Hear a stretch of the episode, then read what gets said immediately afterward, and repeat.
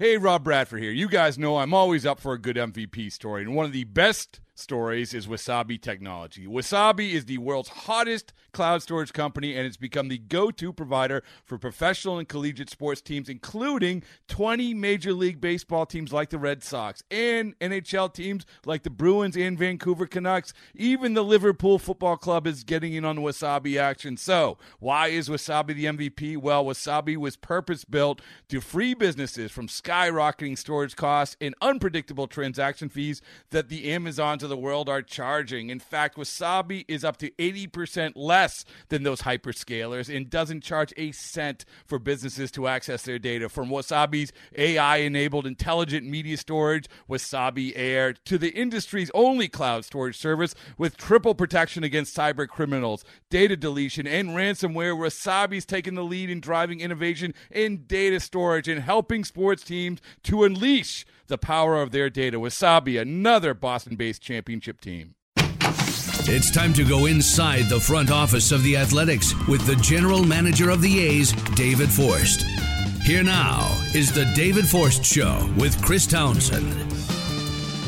It's Friday. That means it's time for the General Manager Show with David Forst here on A's Cast Live. David, I want to say what a great strategy you and the ball club had yesterday. Cause a bunch of traffic on the Bay Bridge. Angels can't get over, so when they finally do get there, they're a little disheveled, and Chris Bassett just mows them down. I would really like to take credit for that, Chris.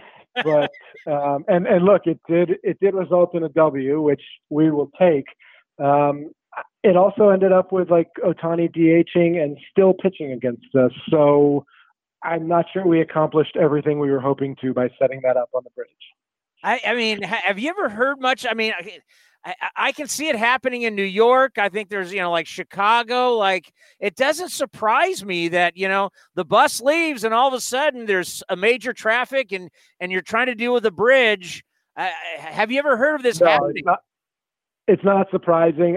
I can think of one or two other times where um, teams have been delayed. I mean, it's funny, you know, back in, you know, back in pre-pandemic times, team the team buses were leaving at like noon and one for a seven o'clock game. So they actually had some, some wiggle room. Now with the clubhouse is not even opening until five hours prior to the game, everything is pushed back and you kind of, you lose some of that, uh, that margin. So, Um, yeah, it, it's a little surprising with all the teams staying in the city that it doesn't happen more, but sounded like it was a perfect storm yesterday to uh, keep the Angels bus from getting here on time.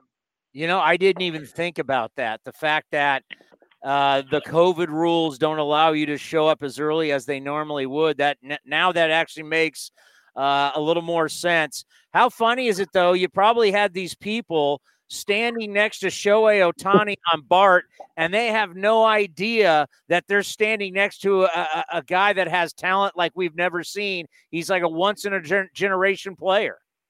How how can you not know, though? He's not a small guy. No. He's, uh, he's not super inconspicuous. I'm a little disappointed in Bay Area Twitter that uh, we haven't seen any pictures of, of Shohei holding a, holding a handrail standing on uh, – on the Fremont line, but maybe they're out there somewhere. Who knows? Last night, Chris Bassett was absolutely fabulous. A complete game shutout, the first of his career. And we're starting to notice a change in Chris where there's different arm angles, different release points.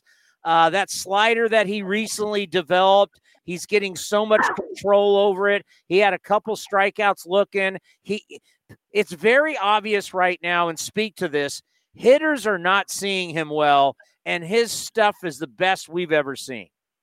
There there are just too many weapons right now for hitters to be comfortable, and, and you know, that that ultimately is what leads to, to guys like Chris kind of taking that leap a little bit. And, and you, you mentioned the slider, excuse me, he's always had that big slow curveball that he can drop in there for a strike. And then uh, I think we saw it as late as the seventh and eighth inning last night. He humps up to ninety-six. Um, but you know, the pitch that stands out for me last night is uh, the two seamer that he, he threw on the inside corner to Shohei for, for a called strike three, locked him up. Um, when you have the ability to move the ball that direction, and then go the other way with the breaking balls, and, and then just flat out throw a four-seamer at the top of the zone at ninety-six. I mean, he has and, and had last night all of his weapons, and that's that's how you end up with the first complete game in, in two years by our staff. When you made the trade with the Yankees with Sonny Gray, and James Kaprielian was one of the guys coming over, what were your expectations, and what have you, and what had you seen of James Kaprielian, and what were the projections? Well, we thought we were getting, uh, you know, a middle of the first round starting pitcher. Um, you know, James had been drafted highly. We'd seen him at U C L A. Obviously, it already had injury issues, but we had every reason to believe he, you know, that he was going to get over that rehab and, you know, and be the, the projected middle of the rotation guy that, that everybody saw in college. And, and, you know, we all know there have been more, more bumps and obstacles along the way and more rehab than, than James or anybody wanted. But, um, but when we made that trade, uh, he was not, he was not a small part of it. Well, the thing that uh, watching him pitch in three straight games and watching him get out of jams and watching him attack the strike zone, we had him on the program, and he talked about keeping his pitch count down. He talked about use, uh, utilizing that fastball inside the zone and utilizing the great defense behind him. I mean, the way he has thrown the ball, if he keeps throwing the ball like this, the only time he's ever going back to Vegas is for vacation. Well, you, I mean, Bob said it the other day. He said, you know, you, you make your own opportunities here, and particularly when you're in a position like James where he, it's taken so long and he's he had to fight through rehab, and then, you know, ultimately on, only gets an opportunity because Jesus is, is injured, and there's, you know, and there's a rotation spot that just happens to come open.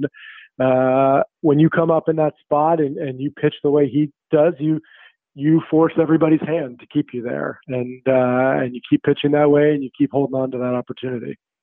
Are you projecting that Jesús Luzardo, when he comes back, crosses cross our fingers, knock on wood, that he'll start out in the bullpen? I think we we need to, to sit down with, with Bob and Emo and and you know and check in with Jesús and figure that out. Right now, I think we. Look, we want him back sooner rather than later, and we all know that the process of, of getting guys stretched out to start is a long one. So I, I think Bob mentioned publicly the other day that, you know, there's there's always an opportunity to stretch him out as we go if if he's here sooner than that. So I think we're keeping that option open, but uh, but that's something we're going to talk about today and tomorrow and try and figure out as soon as we can. Well, the thing about it, David, that, you know, covering baseball all these years, you know, the middleman was always looked at as a failed starter, and he wasn't very good, and he just had to give you some innings if your starter got knocked out early. But now with pitchers going less and less innings, this guy that can come in in the fifth, sixth, seventh, and give you multiple innings, he just seems so valuable. Talk about the value of having a quality guy like that for the middle of the game with some high leverage innings. Yeah, I think you have to look at at the bullpen and the, the pitching staff as a whole a lot differently than than we once did, you know, five, ten years ago. Um, and, and certainly with with a thirteen-man staff, with with starting pitchers, like you said, maybe maybe not going deep, uh, which is, you know, ironic to talk about on the eve of of Bassett pitching a complete game, but. But yeah, the reality is is that, you know, five, six innings is, is more the norm. And, and you do have to to bridge that gap to to the back end of the pen. Now, in, in the case of someone like Jesús, it's it's interesting to think about him, you know, in a couple different ways as, as you know, middle relief, bridging that gap, but also potentially pitching at the back end if we choose to have him in the bullpen. Um, but, he, but but what it does more than anything is it just sort of opens up opportunities for, for the rest of the pen and, and for Bob to be creative with how he uses guys. Anytime, you know, anytime you keep adding adding options in the bullpen, and, and we've we've seen it, um, we've seen it over the years with, with the guys we've added. You know, as soon as you add a Petit, or as soon as you add, um, you know, even bringing up a guy like Cam Bedrosian who can do a couple different things. So it's just important to to be flexible, not get locked into. to the same roles out there, and give give Bob and Emo options every night.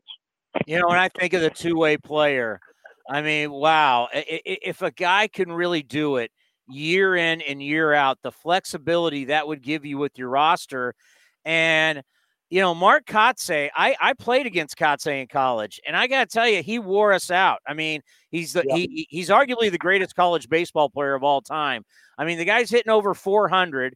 He'd go like four for five off you, David. Then he'd come in the ninth inning blowing ninety-six, ninety-seven, and it was ball game over. I do believe, and I've asked Mark, and he thinks he could have given a shot. I, I do believe someone like Mark, Mark Kotsay could have done something like this. But now that Shohei Ohtani's doing it, Uh, do you think this will open the door for other? I don't think there's a lot of guys, but for maybe some guys. It's interesting. Yeah. You, you know, we, we have been resistant to it for a long time. Or yeah.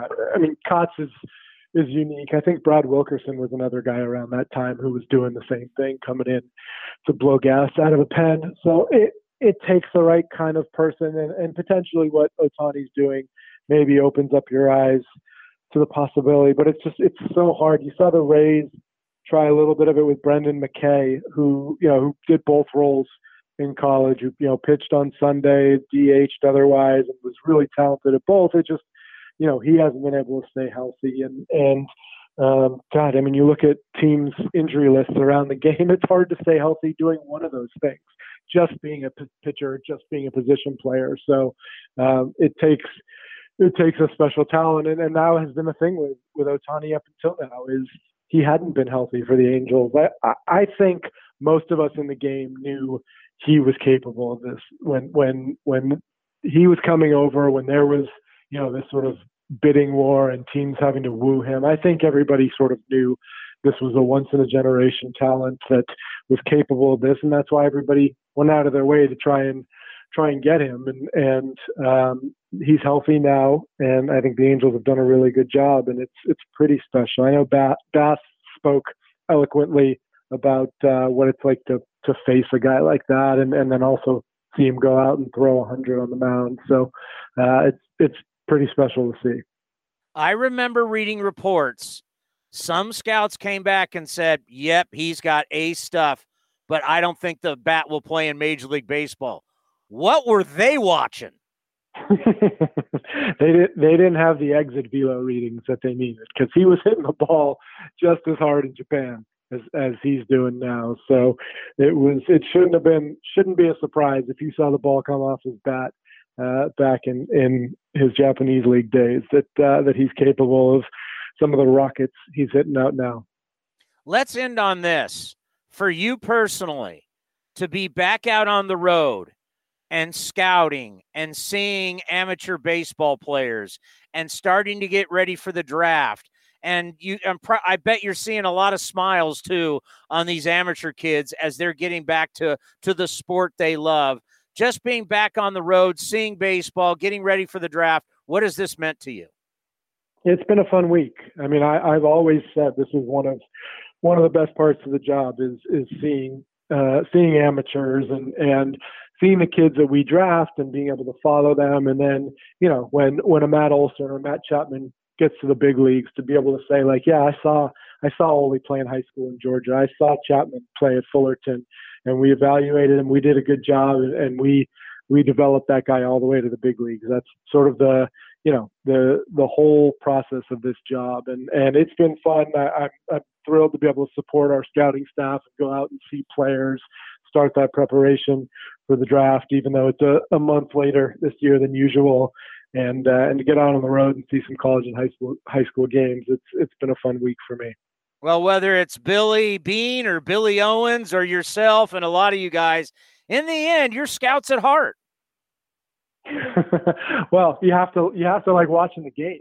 I mean, what what are we doing if we're not if we're not out there watching baseball? And and and you mentioned Billy O, so I, I will say no one compares to Billy O when it comes to, to hitting the road and, and being in games. I'm not sure he has seen Gilbert, Arizona since the end of March.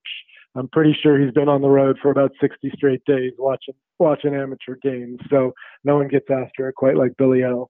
A, a funny story about that. I mean, not only is he the king of Marriott points, but I was having a conversation with him, and he said it's weird. He didn't really know his neighbors, and once he got shut down and he was at home, he actually got to meet people in the neighborhood.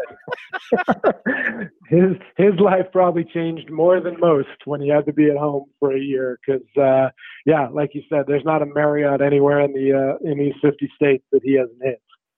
Great stuff, as always. Be safe, safe travels, and we'll talk to you next week. All right. Thanks, Chris. This has been a presentation of the Oakland Athletics.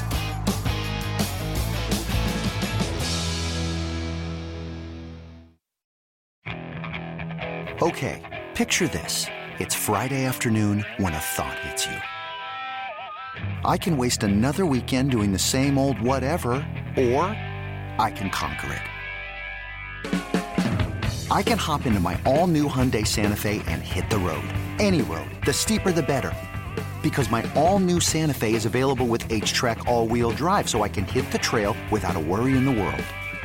Heck, with three rows and best-in-class rear cargo space, I can pack the whole family in with all our gear. We've got available dual wireless charging for our phones, so we'll never lose touch with civilization, and we won't lose touch with the primordial power of Mother Earth. So which is it? Waste the weekend or do something a little more epic and conquer it in the all-new Hyundai Santa Fe. Visit Hyundai U S A dot com or call five six two, three one four, four six zero three for more details. Hyundai, there's joy in every journey.